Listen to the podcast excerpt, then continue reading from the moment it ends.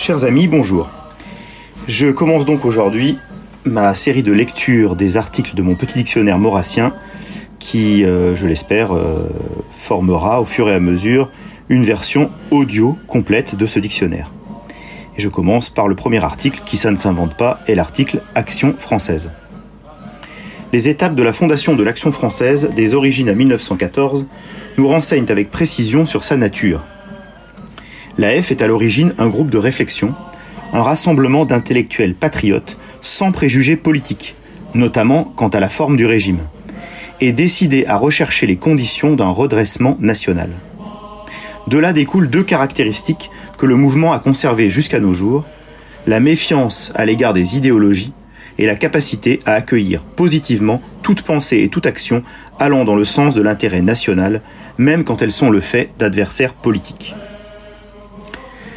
La F s'est très vite dotée d'une revue, en 1899, puis d'un institut sur le modèle universitaire, en 1906, enfin d'un journal quotidien en 1908. De là découle cette dimension intellectuelle qui a attiré à elle tant de penseurs, d'écrivains, d'artistes. Maurras, Daudet et Bainville sont eux-mêmes des figures majeures de la vie intellectuelle de leur temps, mais que l'on songe aussi à des romanciers comme Bernanos ou Déon, à un linguiste comme Dumézil, à des historiens comme Michel Moore ou Philippe Ariès, à des peintres comme Maurice Denis ou Georges Mathieu. Dans la période récente, une campagne comme celle du nationalisme intelligent, dans les années 90, rappelle cette exigence intellectuelle qui distingue le mouvement de forces moins élaborées et par conséquent plus éphémères du nationalisme français.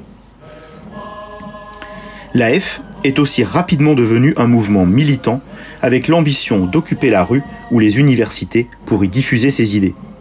Les militants du mouvement, les Camelots du Roi, de l'affaire Talamas en 1908 à nos jours, et bien avant les gauchistes de mai 68, ont acquis une solide réputation dans le domaine de l'agite-propre, spectaculaire, humoristique et efficace, souvent sans autre moyen que l'imagination et le courage physique.